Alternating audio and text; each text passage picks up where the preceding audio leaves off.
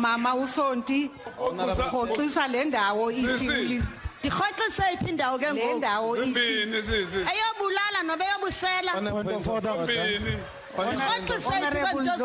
Primrose Sonti not backing down. She refused to apologize for calling President Jacob Zuma a thief. She is one of the E F F M Ps that have shaken Parliament and have made it business unusual. Sonti was new to Parliament but not to politics.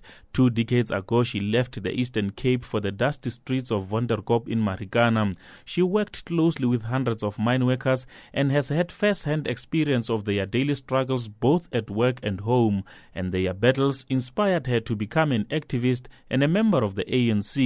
She, however, left her political home in twenty eleven after a failed attempt to contest as a councillor during the local government elections.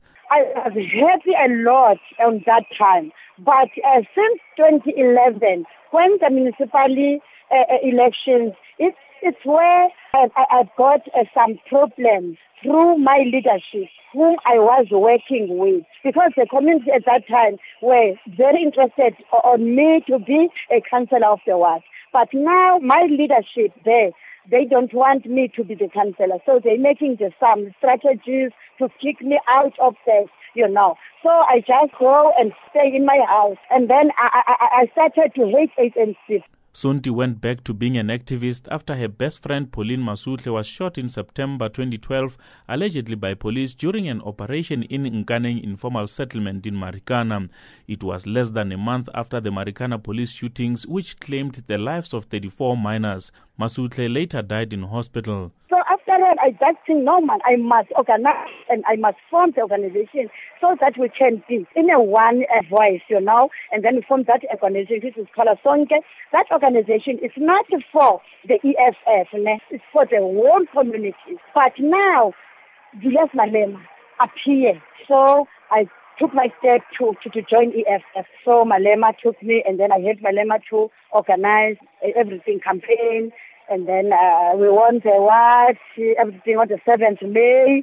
So now I'm in the Parliament. Sonti never completed school. She is currently the party's Member of Parliament and also serves in the Portfolio Committee on Social Development. She has used this platform to speak on behalf of the people of Marikana. And this is the langa ke apa dithunyiwe ngaba basebenzi ababashekayo ababake basala phantabeni xa babebulawa ndisithunywe ngabo apa uma ndizonixelela ba nikhohlakele. At the age of fifty-three, she has no intentions to quit politics nor back down on the E F F's now mantra for President Jacob Zuma to pay back the money for non-security improvements at his Ngandla home. I can tell you, President Zuma, he is not the first president in South Africa. The president of South Africa, it was Thabo Mbeki. And the second one, it was Thabo Mbeki.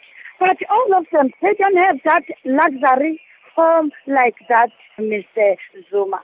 And then that two hundred forty-six million, I think it can make a lot in the communities, because there are communities who sleep outside, under the bridge, don't have food, you know, they are all suffering. But Mister Zuma has got that big compound of two hundred forty-six million alone. Sonti's party returns to Northwest on Saturday to celebrate its two-year birthday party. Two years, it remains on a high after securing a million votes after just months of being formed.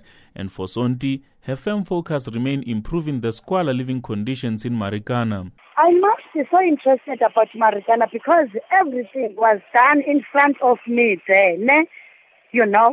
And then again, those mine workers are those who took me straight to the Parliament because they voted me.